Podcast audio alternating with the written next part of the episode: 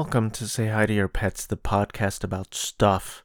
My name is Edmond. In this episode, I will be talking about Lake Mungo, and we'll get to that towards the end of the episode.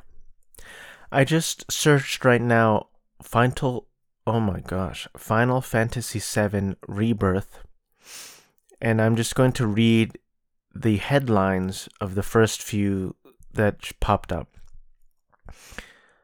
Final Fantasy VII Rebirth rating reveals pools of blood, deep cleavage, and a clue to Aerith's fate. Um, if I had the attention span, I might click on that, but I, I don't, so I won't. Great story. Um, Final Fantasy VII Rebirth's Yoshinori Kitase and Naoki Hamaguchi. You can learn a lot from The Empire Strikes Back. Alright, well, it is the second installment in the trilogy. Final Fantasy VII Rebirth will feature Bodacious Beach Bod, but who? What the fuck is up with these headlines? Obsessed with sex much? Final Fantasy VII Rebirth reworks the original JRPG's dating scene in a similar way to remakes Honeybee Inn. All right. Um either either the de- developers are obsessed with sex um, the art the writers are obsessed with sex or the fans are obsessed with sex and everyone knows it so the writers are writing about it so the fans will click. I, I, I don't know but i am excited about the game. Um what else i listened to this audiobook called the book of eels let's look it up the Book of Eels. And uh, I I know nothing about eels. I I only clicked on it because it was free on the Libby app. And I I got to be honest, the title is intriguing.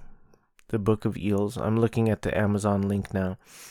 The Book of Eels our enduring fascination with the most mysterious creature in the natural world by Patrik Svensson. And the co- cover art looks cool. So I listened to this audiobook. Um, as I've mentioned before, my attention span is really bad with audiobooks because I've gotten so cus- accustomed to podcasts and I love hearing people speak off the cuff and just no, with no script. And as soon as someone starts reading off a script, my ears t- tend to drone out. And you know that's exactly what an audiobook is: is someone reading. Um, so my attention span was up and down on this thing, as with most audiobooks. I'm trying to get into it more because I, you know, I drive 25, 30 minutes each way to work. So I'm like, well, I, I listen to We'll See You in Hell all the time, all the time, the back catalog, it perpetually over and over again, like a loop. Well, maybe I can introduce some new things into my ears and into my brain. So I've been gradually trying to listen to um, audiobooks. And so this one, it was interesting, but again, my like I, I was lost a lot of the time. Um, he was going back and forth between like the the history of eel eels and the different types of eels, and then he would go tell the story about a father and son, and I I believe it was about his his father and himself. And at first I was confused. I'm like, is this fictional? Is this but I guess it was autobiographical. So it's like half autobiographical and then half like a history of eels and culturally blah blah blah. And that's interesting, but I gotta say, before reading this book, I didn't care about eels, and after listening to this book, I still don't really care about eels. Um, sorry if that's offensive to anyone. But it sounds like this dude really loves eels, you know? By the end of the book, it seems like he just had, he loved his father very much and he's sharing these tales of his childhood of his father going taking him out on a boat and going fishing for eels. And he just wanted to write this book almost as if it's he's pretending to say like eels are amazing and here's a history of eels and here's all the important stuff about eels.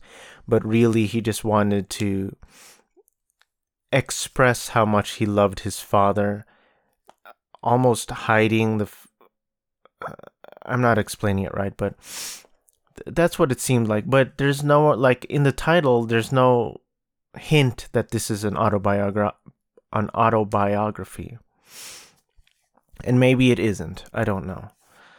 But he he talks about like no, no one knows where eels come from. They seem to be they come from just dirt. They just come from the bottom of the ocean out of nowhere and no one knows how they reproduce and the greatest scholars of all time were befuddled about eels like Aristotle and Freud and all these great minds were so confused and they dissected them and they d- couldn't find their reproductive organs. So it's all like mysterious. At one point, he says, Well, in order for the spirit of eels to be alive and culturally relevant, we have to continue to hunt eels and eat eels and so that people will remember eels and think about eels every day. And then by the end, he was like, well, eels are now endangered and um, because of human um, interruption and that's not the right word but uh, i don't know i i occasionally i eat the unagi and sushi other than that i don't eat eel I don't interact with eel. The um, and I'm not even sure if I like unagi or if it's just. I remember I eating sushi the first time I ate sushi. My friend who I was with me was like, "Hey, let's eat the unagi," and I don't know if I'm trying to be nostalgic or if I actually like the taste of unagi. It doesn't really taste like anything to me. Um, and if it does, it's probably the sauce. And the, you know, the most I think about eels is like the Little Mermaid, Flotsam and Jetsam, and they were bad guys. So maybe they should make a, a new Pixar movie where the protagonist is a good guy eel. And that'll do more for the eels of the world. I don't know. I'm talking, I'm saying the word eels too much and I'm getting paranoid and anxious. So it's interesting. Maybe you'd like it. Um, there you have it, the Book of Eels. I'm currently listening to a book. Um, I don't think I'm going to um, finish it because I, I believe I have to return it back to the library soon, and it's a long. It's like 13 hours. It's called Nobody's Normal.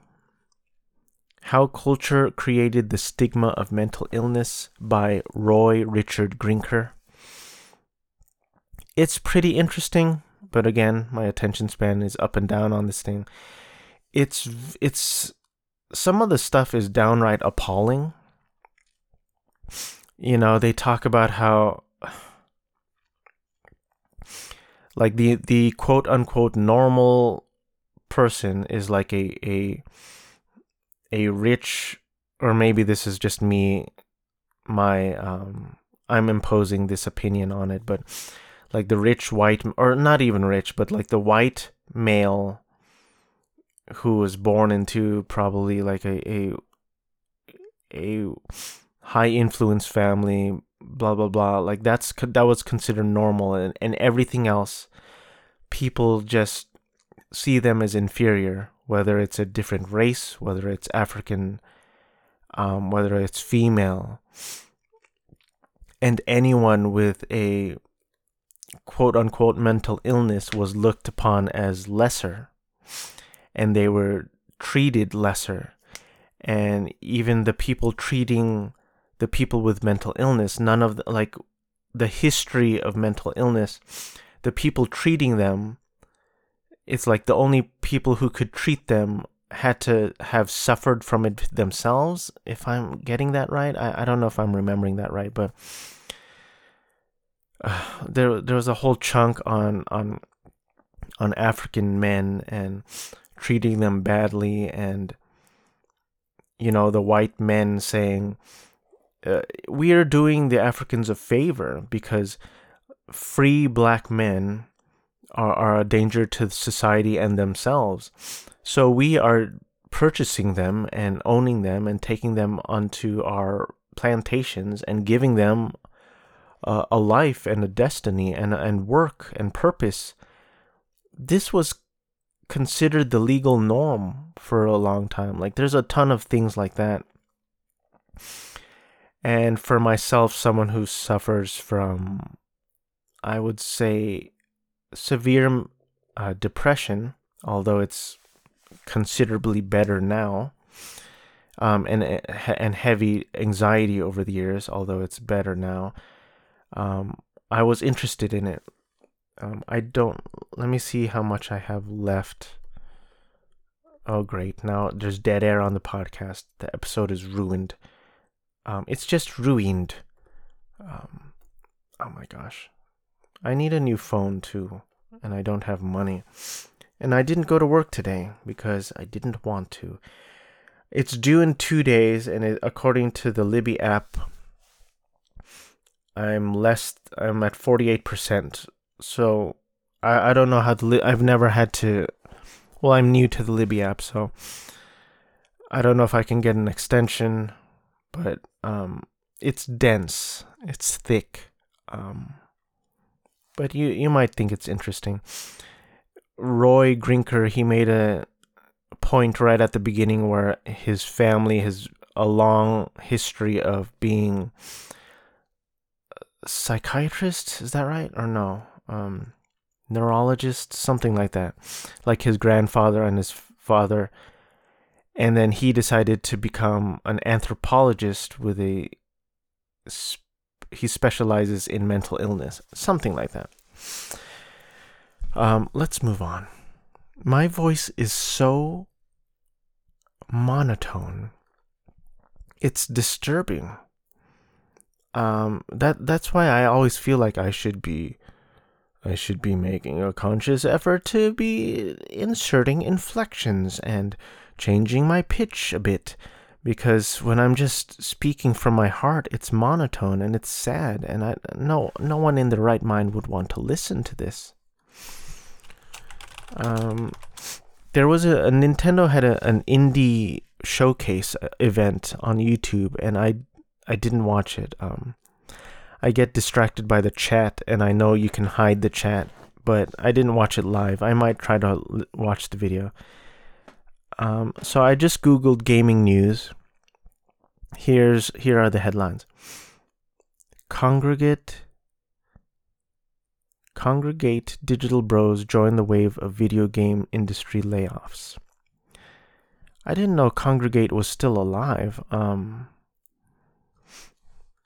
way back when I was dabbling in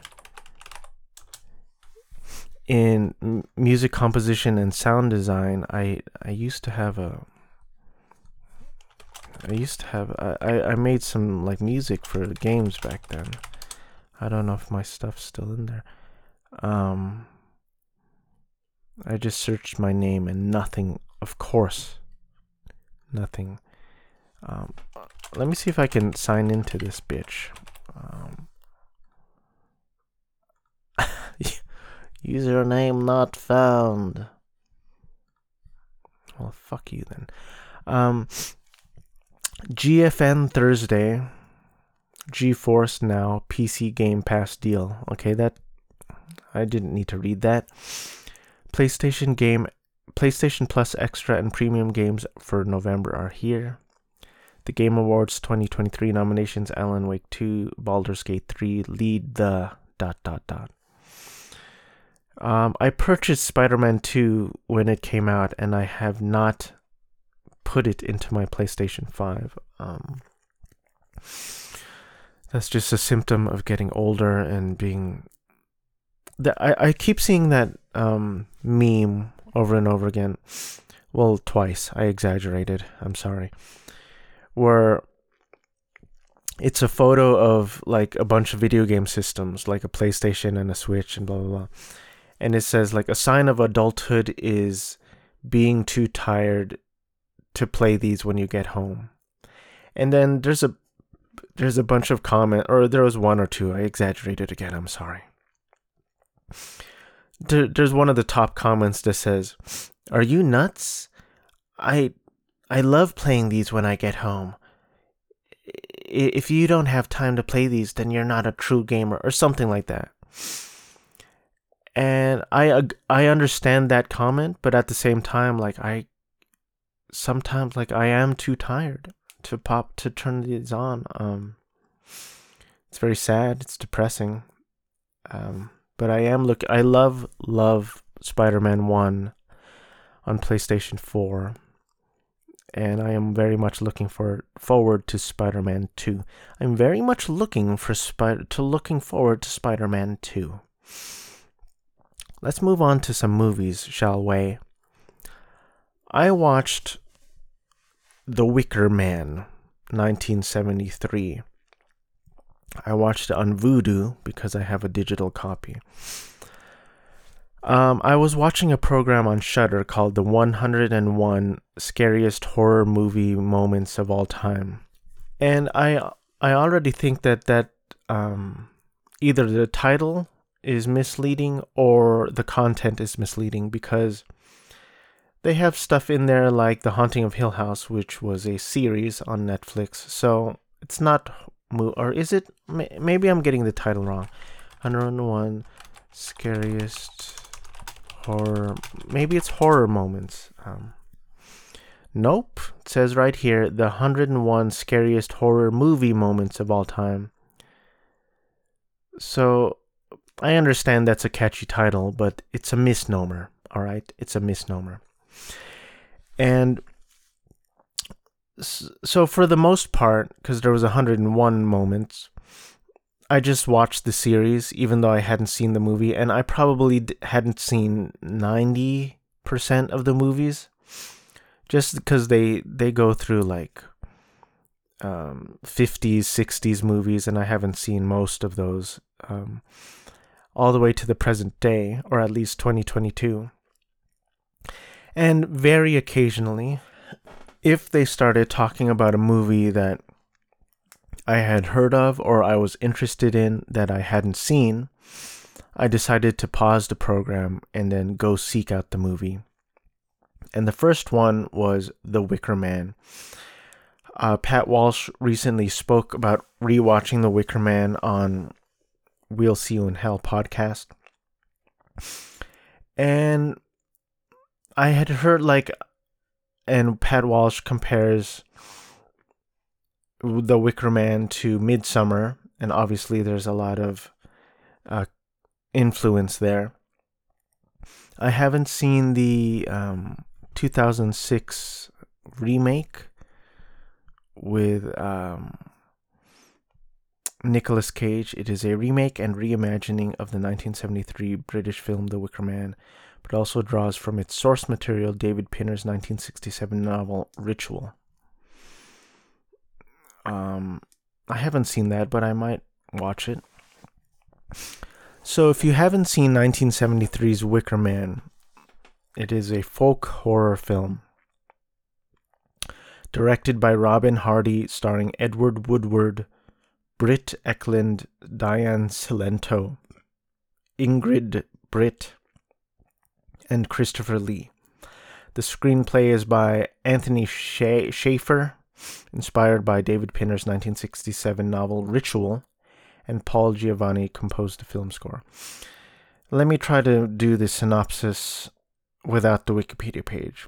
It is about about a man, a police officer, who gets called to this island because he received an anonymous message saying this girl named I f- I'm forgetting the name.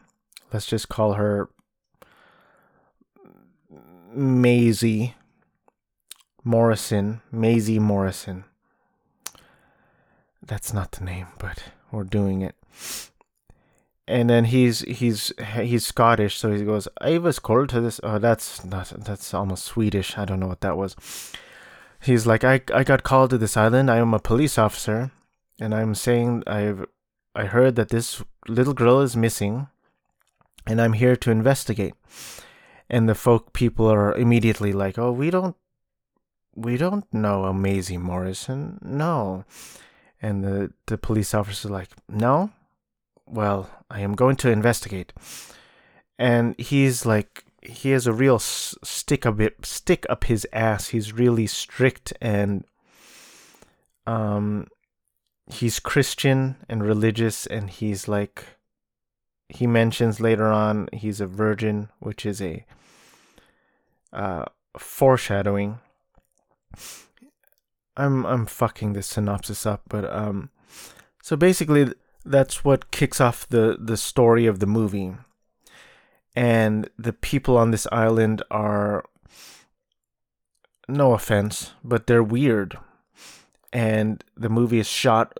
The movie is shot really weird. I mean, the people are moving, and dancing and singing in weird ways. There's a bunch of songs. I think Pat Walsh mentioned this that I wasn't expecting, and it's it's it, it's not exactly it's not a musical. I wouldn't say, um, but they just start singing. They break into song a lot in the movie. Um, it's just very weird and and obviously when you watch Midsommar Midsommar does take a lot of influence from this movie. And I would say that Wicker Man is scarier simply because he is alone.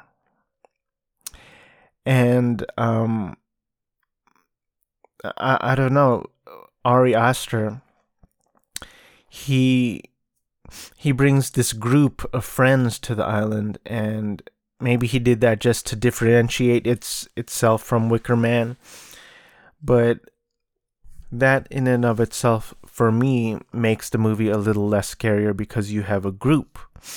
And you know the the people on I don't know if they're an island, but the people in the little country the country in in Midsommar they start picking off the friend group one by one but it just I mean it's it's different stories, but the ma- the main fact that um, this dude, this police officer in The Wicker Man, is by himself. At the end of the movie, you realize like they have that shot of all the people lined up, um, with the sun in the backdrop. Th- that's scary because he's not going to escape all of them, and he's not going to overpower all of them.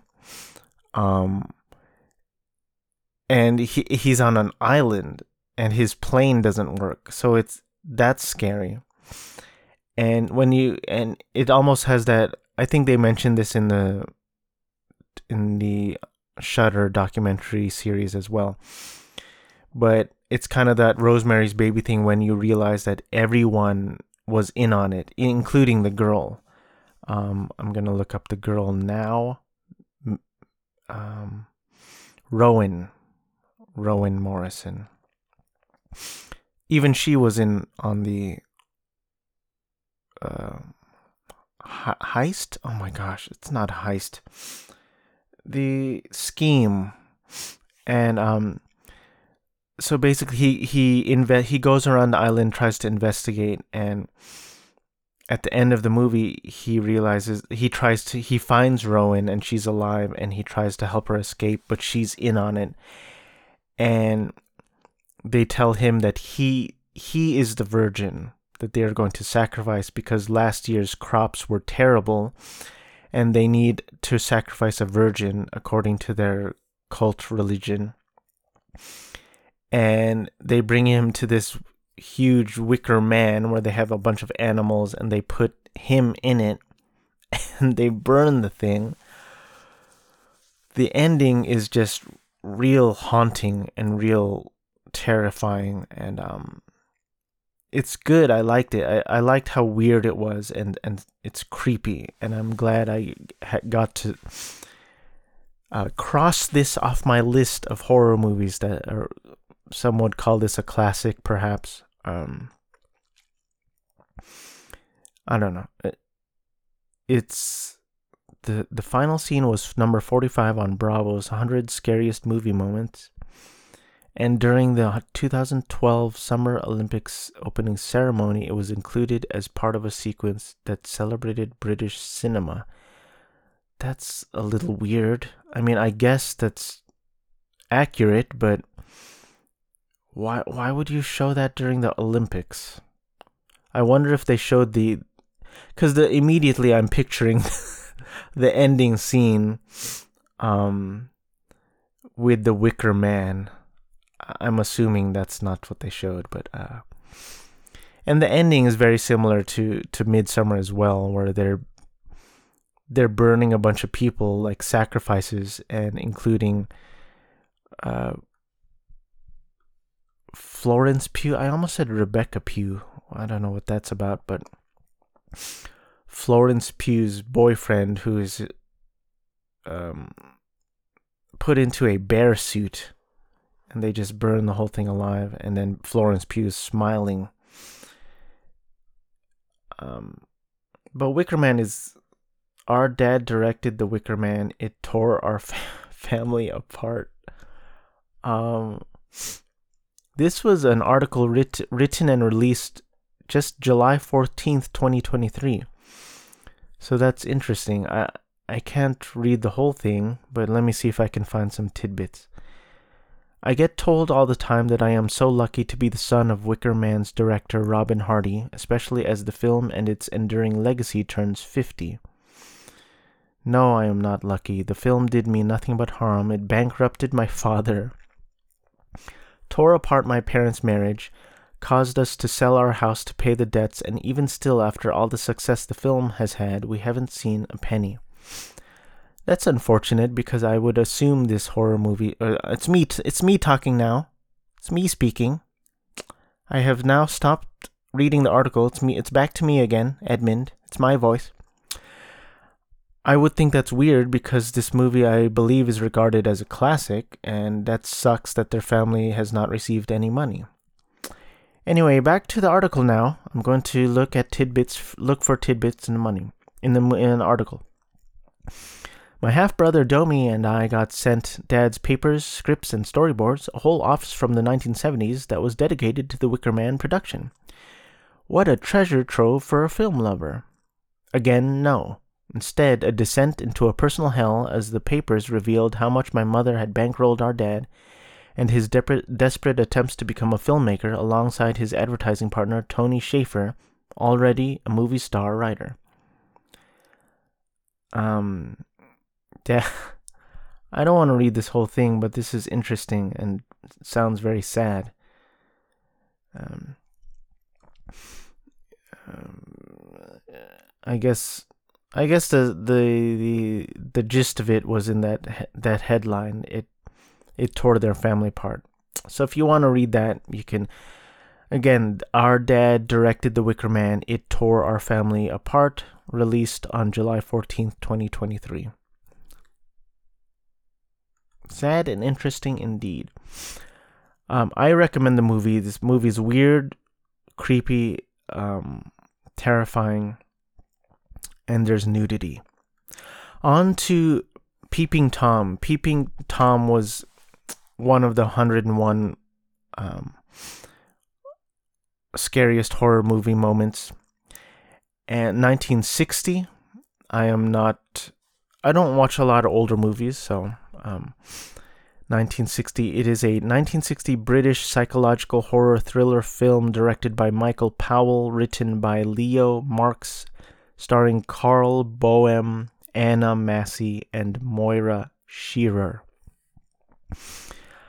I thought that was weird because I thought the mom kind of stole the movie and she is not first billing even on the Wikipedia page. Let me find her um, name. I guess it's Mrs. Stevens. Yeah, that looks right. Maxine Aud- Audley. She brought a, a really weird energy to the movie, and um, I liked her a lot. It says years active 1947 until her death 1992, but according to the f- Wikipedia, the filmography, it only goes to 1972, which I don't understand that. Um, I guess there's some television appearances. 1990, there was something called A Ghost in Monte Carlo. But I liked her a lot. I don't. I guess she has a smaller part, but I don't know why she's not listed in the top billing. So let me try to give a synopsis of Peeping Tom. At the beginning of the movie, there's this dude. His name is um, Mark. And he works in the film business behind the scenes, in the movie business behind the scenes.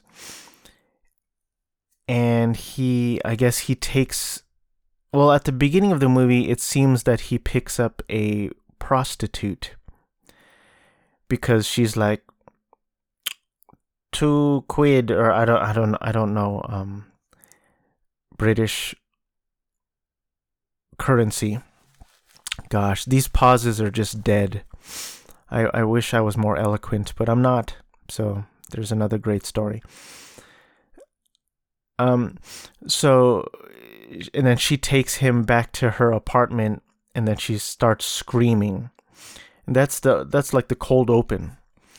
So as the movie goes on, you real he reveals that his father was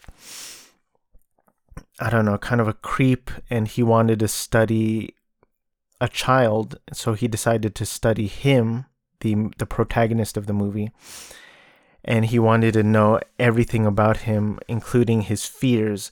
So he would purposely do things to the child to make him scared, and then record it on film, such as put a lizard on the bed, um, and just see how he reacts and that obviously traumatizes him. So when he grows up, he he's kind of a creep, and he takes out these girls, and he ends up uh, killing them. He has like a blade attached to a camera and this big wonky mirror so that the the the ladies can see them themselves dying and then the camera is recording them seeing themselves dying. It's it's really i don't know if i don't know why i want to say the word warped but it's warped it's it's disturbing. And but i like the movie and there's some interesting things about the director michael powell. He he was like a well, let me read this. Many renowned filmmakers such as Francis Ford Coppola, George A. Romero, and Martin Scorsese have cited Powell as an influence. Um, in 1981, he received the BAFTA Fellowship along with his partner Pressburger, the highest honor the British Academy of Film and Television Arts can bestow upon a filmmaker. Um, let me look at his filmography. Um, I, I'm I'm not gonna be familiar with most of these. I'm assuming, but um, they said that this movie Peeping Tom like ruined his career or was a detriment to his career. Um, I can't even. Okay, so let me let me look at movies before Peeping Tom. Luna de Miel, Ill Met by Moonlight, The Battle of the River Plate, The Sorcerer's Apprentice, a short ballet. Oh Rosalinda, The Tales of Hoffmann, I, I, Gone to Earth. I don't I don't know these movies. A Matter of Life and Death. So he was like a renowned filmmaker, and then he comes out with Peeping Tom, which is a psychological horror thriller film, and they people didn't like it. They were like, "What is this? This is like," I think someone said they thought it uh, they thought of it as pornography, which doesn't make sense because there's no nudity in the movie. But I guess at the time, the film's I'm reading Wikipedia. The film's controversial subject matter and its extremely harsh reception by critics had a severely negative impact on Powell's career as a director in the United Kingdom. However, it, it attracted a cult following, and in later years it has been reevaluated and is now cons- widely considered a masterpiece and a progenitor of the contemporary slasher film. Um, as far as the movie goes, I I liked it. Um, the protagonist, Carl Boehm as Mark Lewis, I, I kept wondering if um, the Futurama voice actor was influenced by this dude's voice and performance. Um, let me get his name. Maurice LaMarche. I kept thinking of this dude because, like, his, especially his performance as um, Kif Kroker. I I, I I can't do it, but it's like uh, Zapp Brannigan, uh, and some that kind of timbre. I didn't do that any justice, obviously, but um, it every time I heard his voice in, in Peeping Tom, it reminded me of Kif Kroker. So I, I wonder if that was an influence. I, am not sure. Um, maybe I'll find it in. Uh, no, I I'm not gonna find it. But um, I liked his performance. I, as I said, I liked Maxine Audley's performance. Moira Shearer has like a a dance number which I thought was fun and um it's weird having like a, a full dance sequence in the movie not really a full dance sequence but she dances a little dance and it's fun but it's in the in the middle of this horror movie. Um, and the other girl was Anna Massey. I liked her. She has a her haircut reminds me of like um, that movie. Let's get together. Yeah, yeah, yeah. the the Parent Trap. H- Hayley. I'm blanking on the name. My brain it's just it's just 90% blanks at this point. That's sad. Um just give me her name. Hayley Mills. Dang it. Anyway, um the movie is the movie is good. I liked it and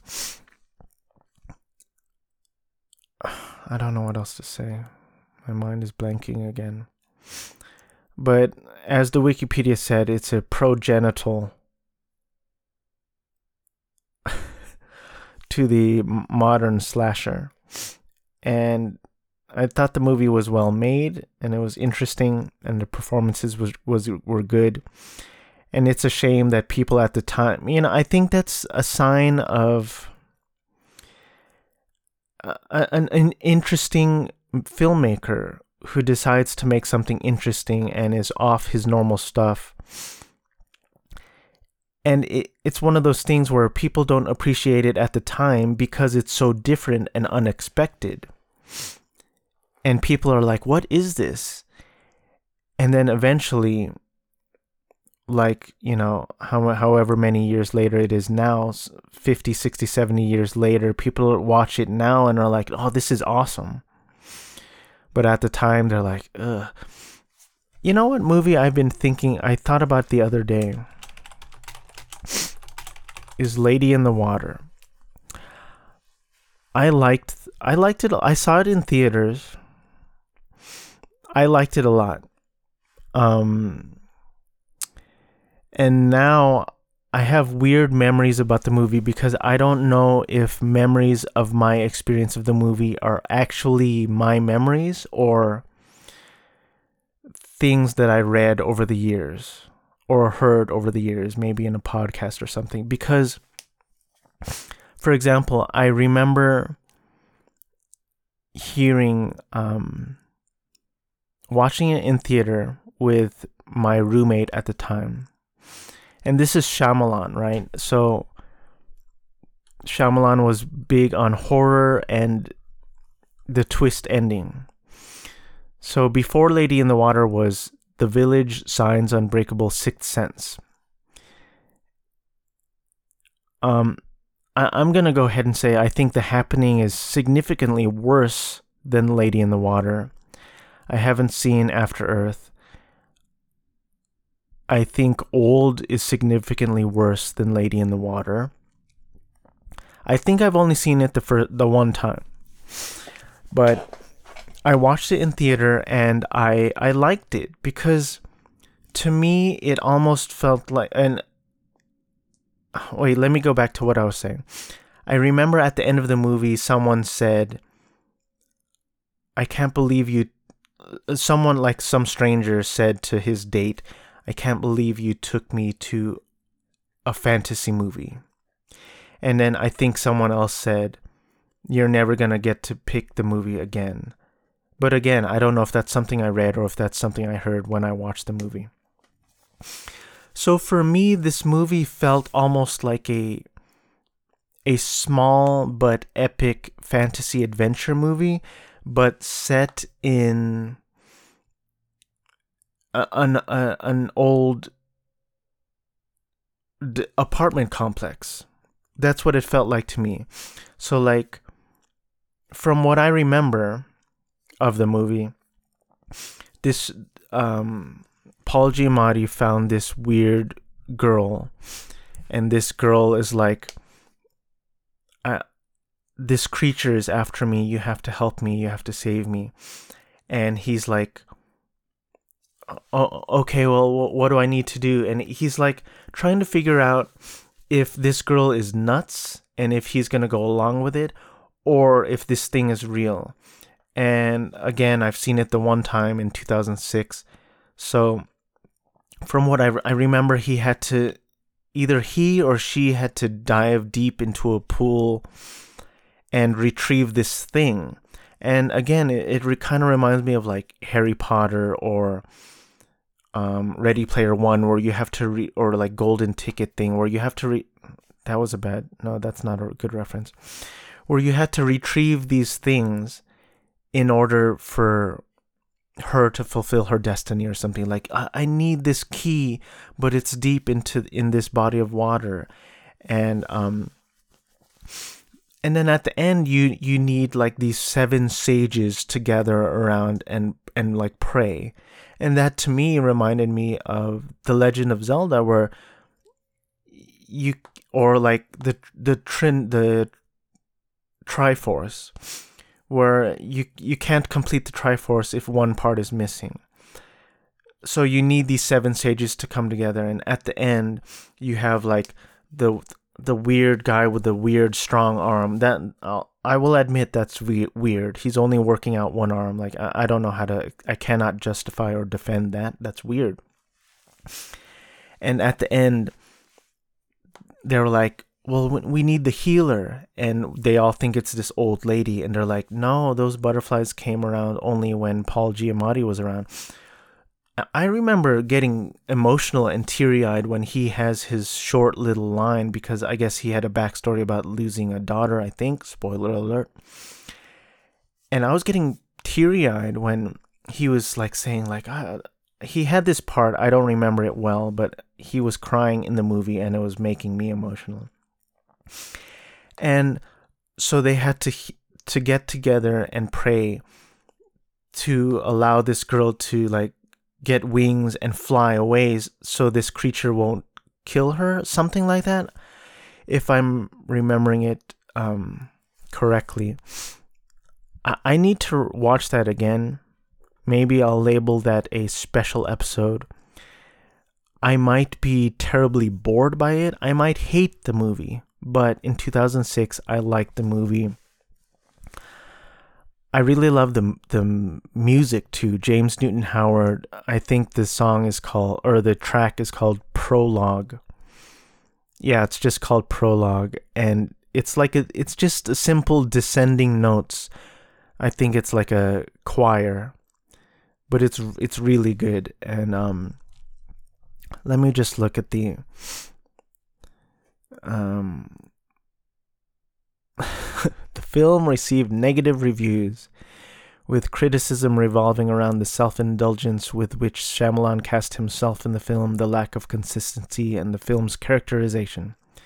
The film was also a financial failure, grossing $72 million against a $70 million production bu- budget. At the 27th Golden Raspberry Awards, Lady in the Water received four nominations for Worst Picture and Worst Screenplay, and one, two for Worst Director and Worst Supporting Actor for Shyamalan. Um, I'm I'm I I want to rewatch this. Maybe I'll rewatch it today. Um, the I'm at the 46 minute mark. You know, I never plan on making these an hour.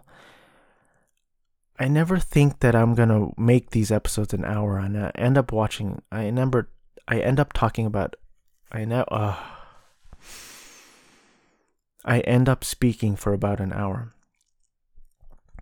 All right, very briefly, I just wanted to mention that one of the movies in the document in the Shudder series was Wait Until Dark, which I thought was very interesting because it stars Audrey Hepburn and she plays, I believe, a blind woman, and um, she she she's like her reputation now is like being very posh, very beautiful, very elegant.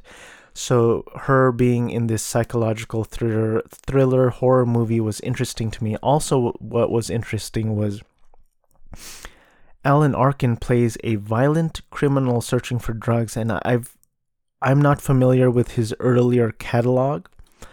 I know him mostly from like Get Smart and um, the Sunshine Van movie. So I was really interested in watching that. Um, R.I.P. to Audrey Hepburn and Alan Arkin. Um, so I want to check that out. Wait until dark. So let's talk about Lake Mungo. So this was on the um, the Shudder series, and you know um, Mike Flanagan really talks this movie up, and he even mentions like whenever someone asks me what the scariest horror movie of all time, I always say Lake Mungo.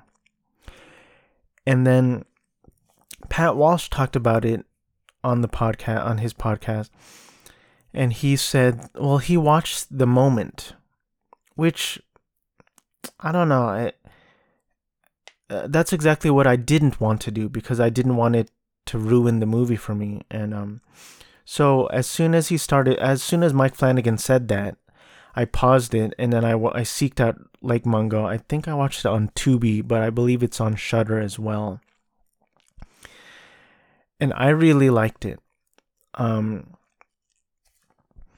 I don't think um, it's on Wikipedia. It's described as a mockumentary. I don't. I feel like mockumentary to me. Um, well, I, I don't know the history of the term mockumentary, but mockumentary is so overused at this point because of The Office. So it, uh, I'm sure it didn't originate with The Office, but I feel like The Office, British and American, made mockumentary blow up because right after this was Parks and Rec, Mar- Modern Family. Um, also, mockumentaries was big with um, Christopher Guest and mock the word mock, I believe. Oh, jeez. I, I, I gotta pause. mock means like to make fun of. So I don't, I don't know. I have issues with calling Lake Mungo a mockumentary, but if that's the definition, then that's what it is. I, I would call it a folkumentary because it's like a fake documentary, a folkumentary. Well, that makes you think it's a folk horror. But so it's it's done in a documentary style. And that to me it added a lot to the movie. It was an interesting style, it's interesting take on the horror genre. And like I said, for fake documentaries, I feel like that's been done and overdone with comedy. But I've never really seen it done in something serious, such as this movie, a horror movie. And they tried to do it for a little bits in that Lucy movie, and I didn't like it. I just and and, again, it, it's serious bits in a, a movie about Lucy, but Lucy was known for her comedy. So you know what I mean? So this to me was very novel and new and unique for me, and I'm sure it wasn't the first time this it's been done, but I really liked that aspect of it. And I, I really like the performances. Let's give some of these actors some some praise. Rosie Traynor as June Palmer, David Pledger as Russell Palmer, Martin Sharpe as Matthew Palmer, Talia Zucker as Alice Palmer, Palmer, Steve Jodrell as Ray Kemeny.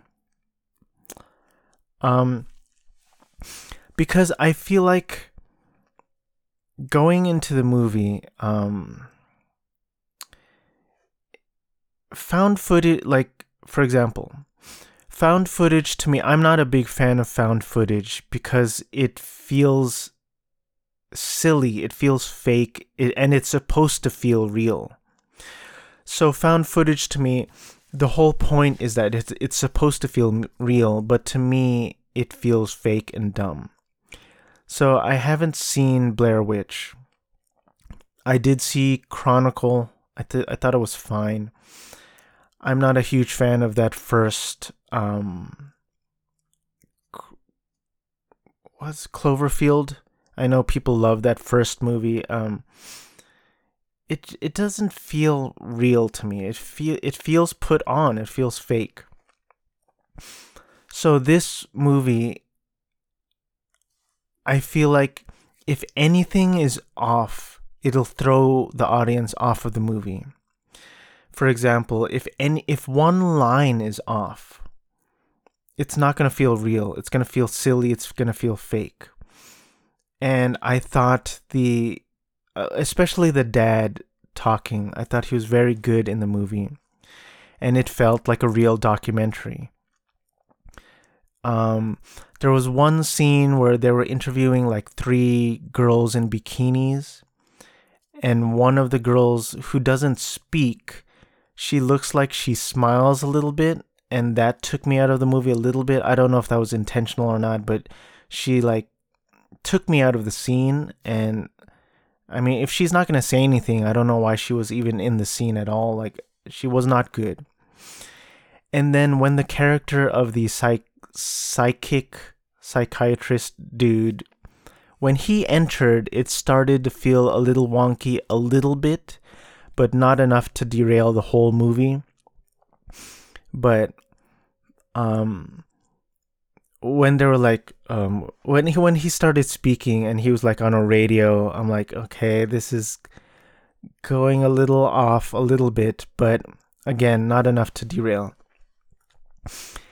And the thing that the the director does was was interesting, but he would close up on one of these creepy pictures and I could feel my my goosebumps rising and I it felt chilling and he would just stay on the picture because you expect you want or I wanted him to cut away. I'm like, okay, I'm done seeing this close up, this extreme close up of this creepy picture.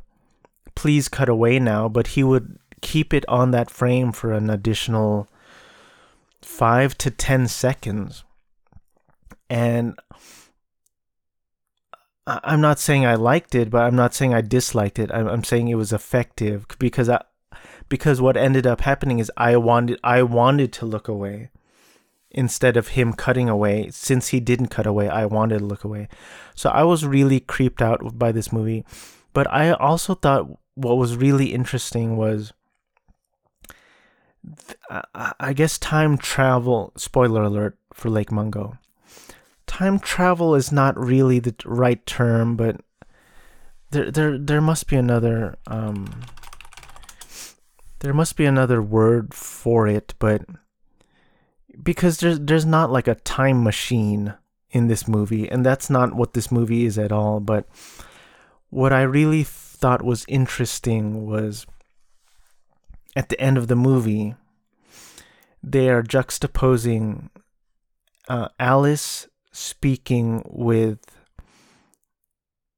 um, the psychic like three months before her death.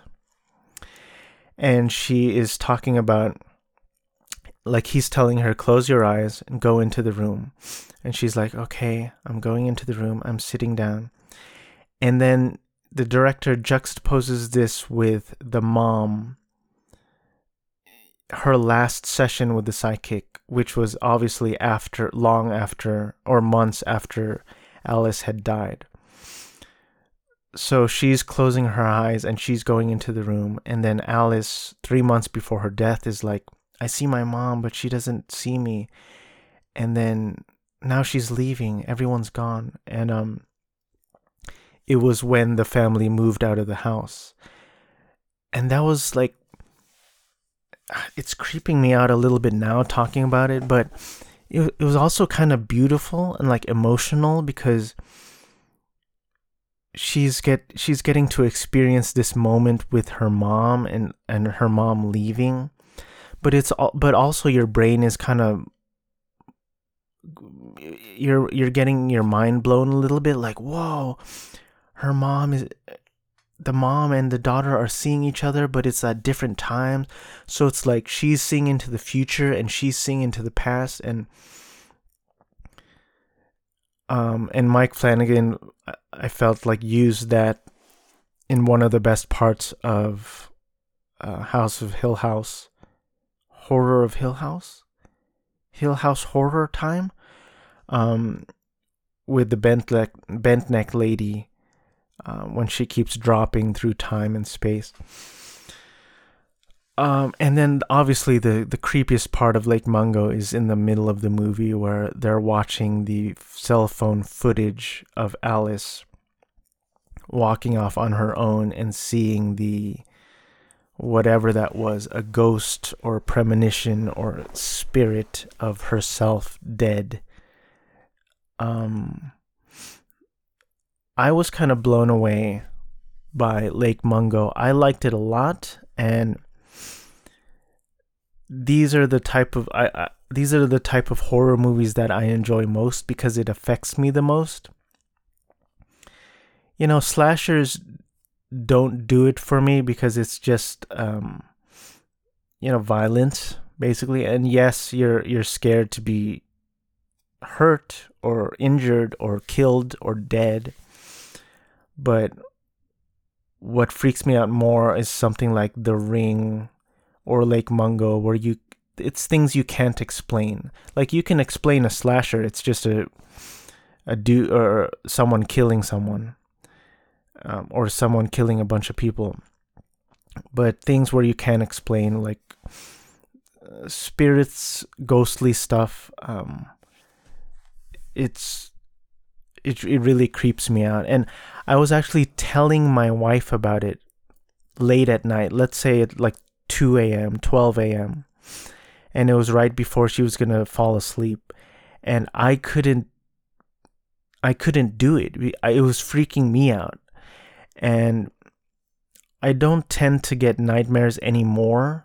So like I can watch a scary movie and and sleep fine but I, I, was trying to tell her about the scariest moment of the movie and I couldn't do it. I was getting so freaked out because it was dark and and she was like, "Yeah, tell me tomorrow like in the morning when it's day when it's light out." But Lake Mungo, I I highly recommend it. Uh, Joel Anderson, the writer director, is not even clickable on Wikipedia. Um, and this Wikipedia has it's there's not a lot on it. Um, uh, Mike Sprague of Dead Dread Central included the film on his list of 10 awesome underrated horror movies to stream during the COVID-19 pandemic. Let's let's look at that list to end this episode on um actually I want to see Joel Anderson um let's see what else he's done. Uh, that he's only directed Lake Mungo in 2008. How is that? I don't know how that's possible. He wrote The Rotting Woman, Lake Mungo, and Gravity, a short in 2013. He he was a script editor for something called Clickbait in 2021. I this boggles my mind. This is blowing my mind as as well. Joel Anderson wrote and directed Lake Mungo, and how is he not? I don't know. I'm amazed that people don't give him just all of the money to make more movies. This movie is excellent. Um, all right, let's look at this list. Um, do do do do do. Absentia, 2011. I directed by Mike Flanagan. I um not familiar with that. Body Bags by John Carpenter and Tobe Hooper, 1993. Unfamiliar. Bone Tomahawk I have seen, um, directed by S. Craig Zahler. That was a good. I forgot that Matthew Fox was in this movie. Was he in this movie? Um, Patrick Wilson, Richard Jenkins, Kurt Russell.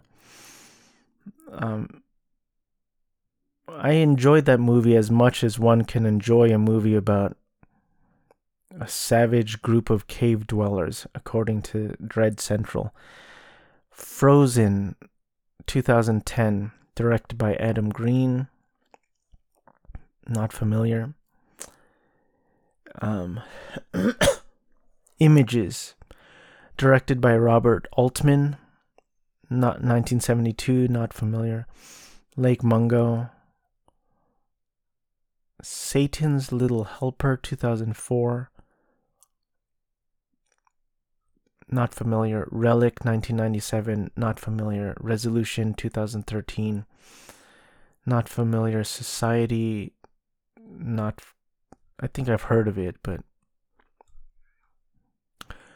Okay, well, that was a, a rather underwhelming way to end this episode. Thank you for listening. I highly recommend you check out Lake Mungo. Um, I hope you are well. Thanksgiving is next week. I hope you all have a wonderful time with your families. And if you hate your families, please get away from them ASAP. Uh, take care. Stay warm. Um, take care of each other and yourselves. Don't be too hard on, on yourselves.